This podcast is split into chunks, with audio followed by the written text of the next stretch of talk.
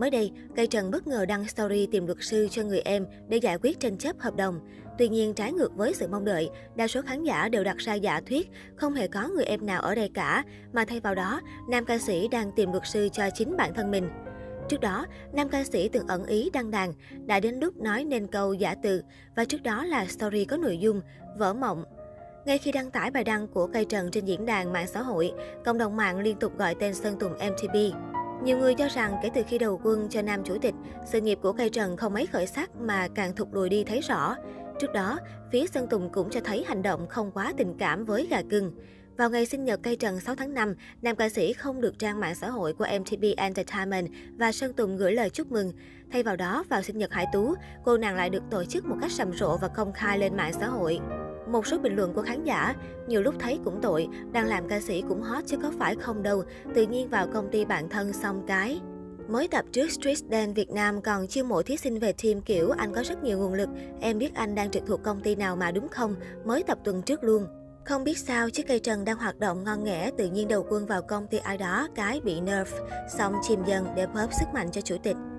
Chắc không phải muốn rời công ty X đâu. Đang yên đang lành có phong cách riêng, xong đi theo đạo sĩ cái phong cách ẻo lả như đạo sĩ vậy ó rồi chìm luôn.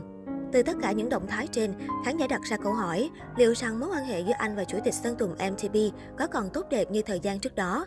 Tuy nhiên, đây mới chỉ là phỏng đoán một phía từ phía cư dân mạng và hoàn toàn không có cơ sở chính xác. MTP Entertainment có thể được xem là một trong những công ty giải trí lớn tại Việt Nam dưới trướng của Sơn Tùng MTP. Với thành công từ cái tên của nam ca sĩ đã khiến nhiều người đặt rất nhiều kỳ vọng. Đây sẽ là nơi đào tạo ra nhiều ngôi sao tài năng, có thể tiếp bước giọng ca gốc Thái Bình trong tương lai. Tuy nhiên, thời gian vừa qua, rất nhiều nhân sự cứng của công ty Sơn Tùng đều lần lượt thông báo rời công ty, khiến fan không khỏi lo lắng. Tối 27 tháng 5 vừa qua, trên trang cá nhân của mình, Ben Phạm đã chính thức thông báo về việc rời khỏi công ty MTP Entertainment sau hơn 2 năm gắn bó. Thông tin khiến người hâm mộ không khỏi sửng sốt, đặc biệt trong thời điểm Sơn Tùng đang đối diện với rất nhiều khó khăn trong sự nghiệp. Cụ thể, Ben Phạm cho biết, Ben dự định sẽ dùng thời gian sắp tới này để trau dồi thêm kinh nghiệm, kiến thức, khám phá nhiều khía cạnh mà bản thân mình lúc trước chưa dám thử, để có thể thử thách bản thân, để có thể nâng cao thêm kỹ năng của mình và sau này tiếp tục cống hiến nhiều hơn nữa cho nghệ thuật. Vì vậy, Ben đã chia sẻ điều này đến mtp Entertainment với mục đích xin phép được dừng lại để tiếp tục đi học và cải thiện hơn nữa khả năng của mình. Trước đó, Ben Phạm đã gắn bó với Sơn Tùng MTV trong loạt dự án đình đám với vai trò giám đốc sáng tạo, giám đốc nghệ thuật, tạo nên nhiều sản phẩm được đánh giá cao về mặt hình ảnh như Có chắc yêu là đây, Muộn rồi mà sao còn, Chúng ta của hiện tại. Ben Phạm cũng có mối quan hệ vô cùng thân thiết với Sơn Tùng trong công ty. Trong bức thư chia tay, có thể thấy Ben Phạm được Sơn Tùng đối xử như một người em trai.